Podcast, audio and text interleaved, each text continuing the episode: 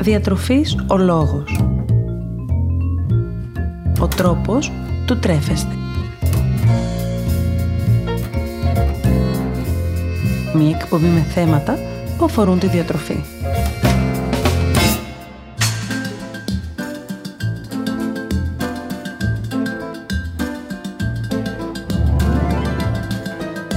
Καλησπέρα, καλησπέρα.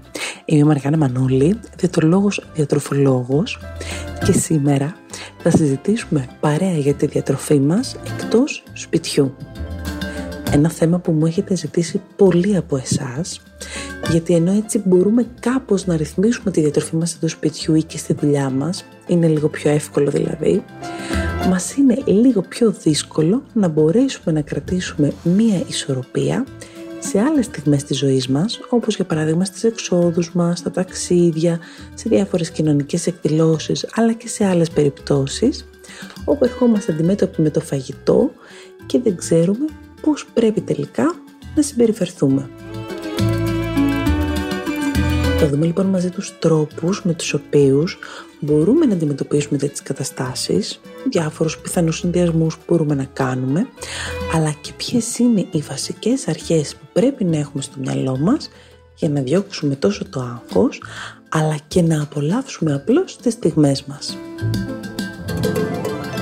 Σίγουρα, το να ακολουθούμε μια ισορροπημένη διατροφή κάθε μέρα σε όλα τα στάδια της ζωής μας είναι πολύ σημαντικό αφού έτσι προσπαθούμε να διασφαλίσουμε μια πολύ καλή ποιότητα ζωής και για το παρόν μας, αλλά και για το μέλλον μας. Όμως, η ισορροπημένη διατροφή δεν σημαίνει απαραίτητα στεγνές τροφές ψητές ή βραστές και αποφυγή τροφίμων που είναι πιο αυξημένα σε λιπαρά ή γεύση. Αντιθέτως, η ισορροπημένη διατροφή, όπως ακριβώς λέει και το επίθετο που τη χαρακτηρίζει, είναι η διατροφή εκείνη στην οποία μπορούμε να απολαύσουμε τα πάντα χωρίς τύψεις ή ενοχές, αλλά με μοναδικό κριτήριο την ισορροπία και σαν απότερο σκοπό την υγεία μας. Η ισορροπία λοιπόν στη διατροφή σημαίνει να καταναλώνω καθημερινά φρούτα και λαχανικά, σημαίνει όμως και να μην φοβάμαι να καταναλώσω μια φερόμενη ως ανθυγιεινή τροφή, όπως για παράδειγμα η πίτσα ή το σουβλάκι. Να πούμε εδώ πως οι μοναδικές απαγορεύσεις που ενδεχομένως μπορεί να υπάρχουν στη διατροφή μας θα μπορούσαν να είναι απαγορεύσεις που σχετίζονται με την ύπαρξη ενός νοσήματος το οποίο το διέπουν διαφορετικές διατροφικές αρχές τόσο στη σύνταξη ενός διατολογίου όσο και στην επιλογή των τροφίμων που κάνουμε. Επομένως, για ακόμη μια φορά σε αυτό το σημείο, θέλω λίγο να τονίσω πόσο σημαντικό είναι, ιδίως εάν πάσουμε από κάποιο νόσημα ή έχουμε ενδεχομένως κάποιες αλλεργίες, να ακολουθούμε τις συστάσεις ενός επιστήμονα υγείας, ο οποίος αφού πρώτα καταγράψει το ιατρικό μας ιστορικό, μπορεί να μας κατευθύνει ανάλογα και διατροφικά. Έτσι λοιπόν, για να επιστρέψουμε στο θέμα μας και σε διάφορες στιγμές της ζωής μας, το φαγητό δεν θα πρέπει να είναι κάτι το οποίο μας αγχώνει. Εάν θέλω να θυμάστε δύο βασικές αρχές, αυτές είναι σίγουρα το να προσπαθείτε να κάνετε μικρά και συχνά γεύματα καθημερινά, να μην παραλείπετε δηλαδή κανένα γεύμα μέσα στην ημέρα σας και επίσης ότι η οργάνωση είναι το κλειδί της ισορροπίας. Θυμηθείτε ότι υπάρχουν πέντε κατηγορίες τροφίμων που πρέπει να έχουμε καθημερινά στη διατροφή μας. Οι πέντε αυτές κατηγορίες, όπως έχουμε αναφέρει και στο παρελθόν πολλές φορές, είναι τα γαλακτοκομικά προϊόντα, δηλαδή το γάλα ή το γιαούρτι, καθώς επίσης και τα φυτικά ροφήματα τύπου σόγιας. Είναι τα φρούτα και τα λαχανικά, οποιασδήποτε μορφής, είτε δηλαδή μιλάμε για φρέσκα, είτε αποξηραμένα φρούτα, είτε για χυμούς, είτε μιλάμε για φρέσκα, βραστά ψητά ή λαδερά λαχανικά είναι τα προϊόντα αμύλου και σιτηρών, δηλαδή το ρύζι, οι πατάτες και τα διάφορα δημητριακά, κρυθάρι, σιτάρι. Είναι τα προϊόντα που ανήκουν στην κατηγορία του κρέατος, όπως το κοτόπουλο, το χοιρινό και το μοσχάρι, αλλά και τα ψάρια, τα θαλασσινά, το τυρί και τα αυγά. Και τέλος είναι η κατηγορία των λιπαρών, όπου ανήκουν το ελαιόλαδο και τα διάφορα έλαια, το αβοκάντο, η ξηρή καρπή και άλλα. Θεωρητικά, αλλά και πρακτικά θα πρέπει τα γεύματα που επιλέγουμε μέσα στην ημέρα μας, όπου και αν βρισκόμαστε, να περιέχουν τρόφιμα από τουλάχιστον δύο από τις παραπάνω κατηγορίες ομάδες. Άρα, να έχετε ακόμη που μπορείτε να χρησιμοποιήσετε για να πετύχετε ισορροπία και δεν είναι άλλο από τους σωστούς και ωφέλιμους συνδυασμούς ανάμεσα στα τρόφιμα. Από εκεί και πέρα, εάν υπάρχει ένας τρόπος για να κάνετε πάντοτε σωστούς συνδυασμούς, τότε αυτός δεν είναι άλλος από το πολύ αγαπημένο μου και χιλιοϊπωμένο εδώ πιάτο της διατροφής.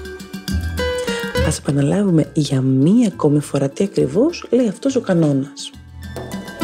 Εάν έχουμε μπροστά μας ένα άδειο πιάτο, τότε για αρχή το χωρίζουμε νοητά στη μέση. Στο μισό μας πιάτο προσθέτουμε λαχανικά σε οποιαδήποτε μορφή, ομά, βραστά, ψητά ή και σε μορφή λαδερού και το υπόλοιπο μισό πιάτο που μένει το χωρίζουμε και πάλι στη μέση. Στο ένα μέρος τώρα προσθέτουμε μία πηγή αμύλου όπως ρύζι, πατάτες, μακαρόνια, παξιμάδια και άλλα και στο άλλο μέρος μία πηγή κρέατος. Κοτόπουλο, μοσχάρι, χοιρινό, τυρί, αυγό και άλλα. Ολοκληρώνουμε πάντοτε το πιάτο μας με μία πηγή καλών λιπαρών, δηλαδή ελαιόλαδο, αβοκάντο, ξηρούς καρπούς και άλλα.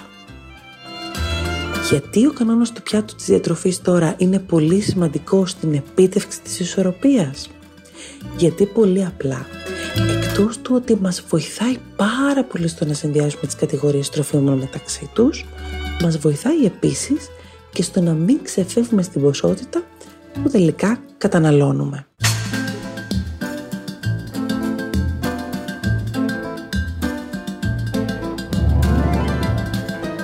Πάμε λοιπόν να δούμε τώρα λίγο πιο συγκεκριμένα τι μπορούμε να κάνουμε αναπερίσταση και μερικές ιδέες για το τι μπορούμε να επιλέξουμε κάθε φορά.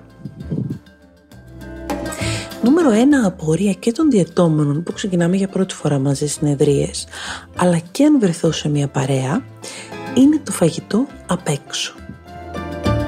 Είτε πρόκειται για delivery, είτε πρόκειται για φαγητό με φίλους, φαγητό με συνεργάτες, είτε ακόμη και αν πρόκειται για ξαφνικές προσκλήσεις σε φαγητό, πάντα τίνει να μας αγχώνει το τι πρέπει τελικά να καταναλώσουμε για να μην χαλάσουμε συσσαγωγικά τη διαιτά μας ή για να μην ξεφύγουμε πολύ διατροφικά.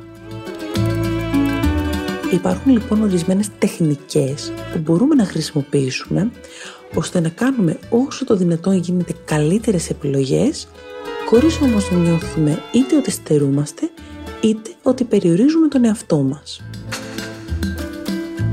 Αρχικά, αν γνωρίζουμε ότι θα πάμε έξω για φαγητό ή ότι το βράδυ θα παραγγείλουμε, τότε επιλέγουμε σαν μεσημεριανό ένα πιο ελαφρύ γεύμα, όπως για παράδειγμα κάποια σαλάτα με παξιμάδια και τυρί.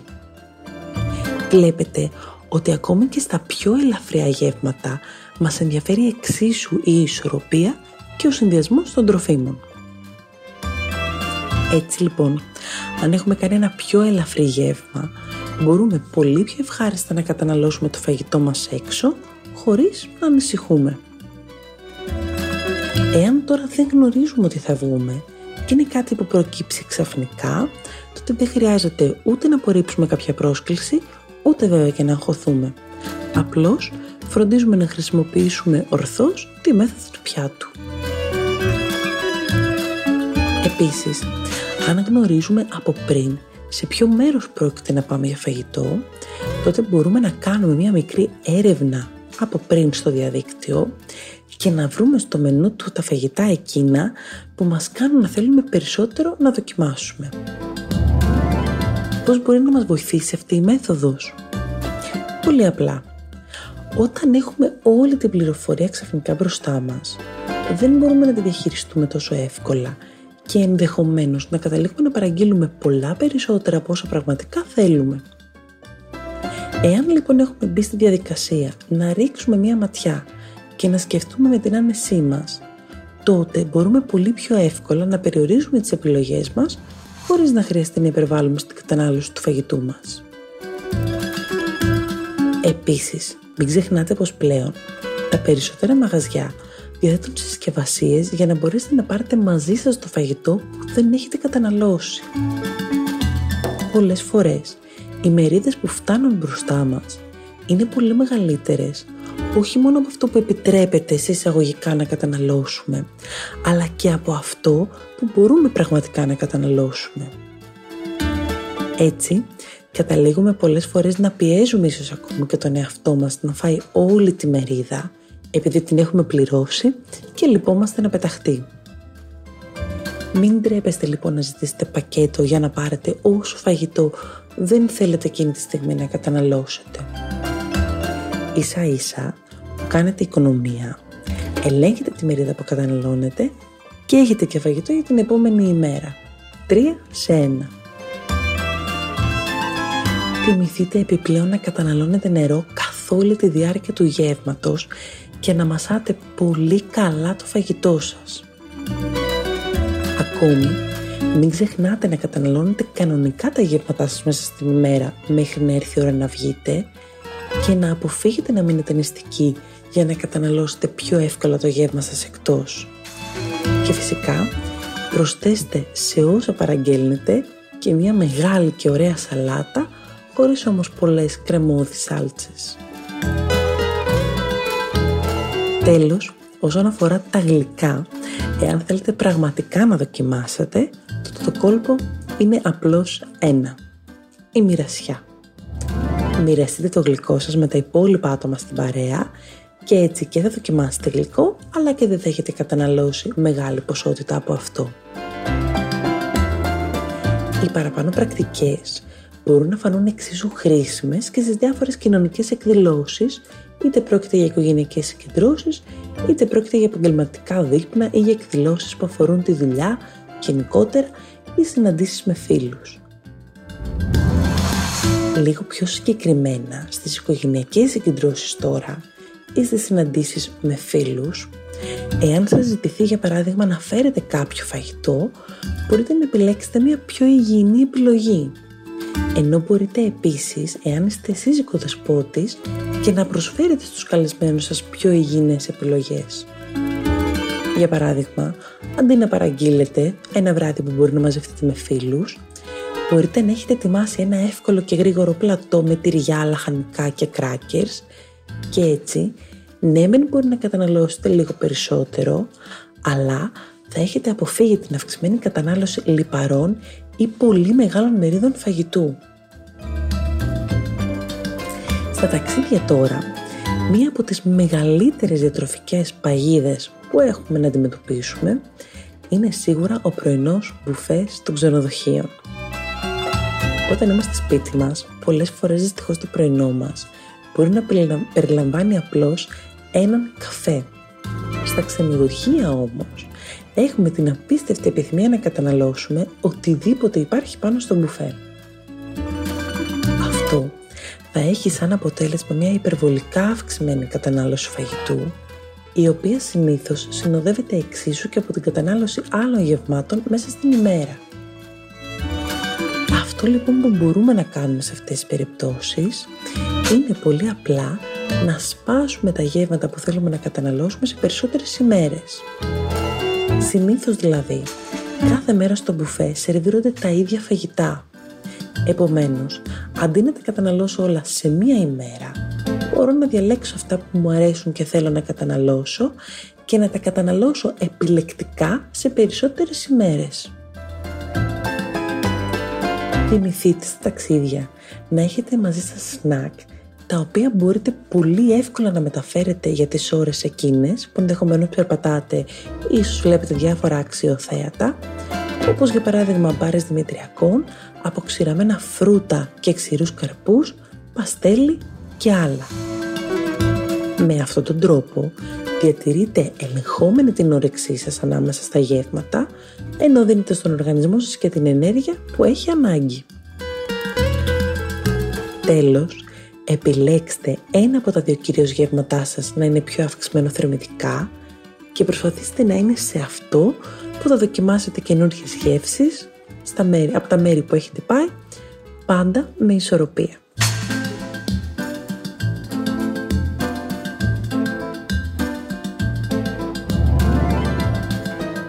η συμβουλή μου σήμερα για εσάς είναι μια πολύ απλή και χρηστική πρόταση.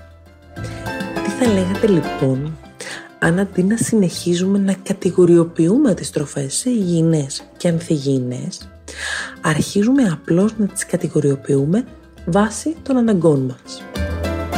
Και εξηγώ. Πολλές φορές τροφές που θεωρούμε υγιεινές τις εντάσσουμε στην κατηγορία των ανθυγιεινών τροφίμων επειδή μόνο και μόνο αποτελούν επιμέρους υλικά τροφίμων που συνήθως βρίσκουμε εκτός σπιτιού. Για παράδειγμα, αν κάποιος καταναλώσει ένα μπέρκερ, θεωρείται ότι έχει καταναλώσει μία ανθυγιεινή τροφή. Την ίδια στιγμή όμως, που τα επιμέρους υλικά της παρασκευής του μπέρκερ τα θεωρεί ως υγιεινές τροφές. Τι περιέχει λοιπόν ένα μπέργκερ; Το μπιφτέκι, που είναι και το βασικό συστατικό του, ψωμάκι πάνω και κάτω, ενδεχομένως κάποια λαχανικά όπως για παράδειγμα ντομάτα, μαρούλι, μανιτάρια, κρεμμύδια και άλλα. Κάποιες φορές μπορεί να περιέχει διάφορα είδη τυριών, μπορεί να περιέχει αυγό και ενδεχομένως μπορεί να περιέχει και κάποια αλαντικά. Από όλα αυτά τα συστατικά που αναφέραμε, με εξαίρεση ίσως τα αλλαντικά που η κατανάλωσή τους θα πρέπει να γίνεται ελεγχόμενα εξαιτίας και της συσχέτισης της κατανάλωσής τους με διάφορες μορφές καρκίνου, όλα τα υπόλοιπα συστατικά είναι τρόφιμα που θα συναντήσουμε πάρα πολύ συχνά σε μια διατροφή, αλλά και που εμείς οι ίδιοι μπορεί να καταναλώσουμε για να επιστρέψουμε σε μια πιο ισορροπημένη διατροφή.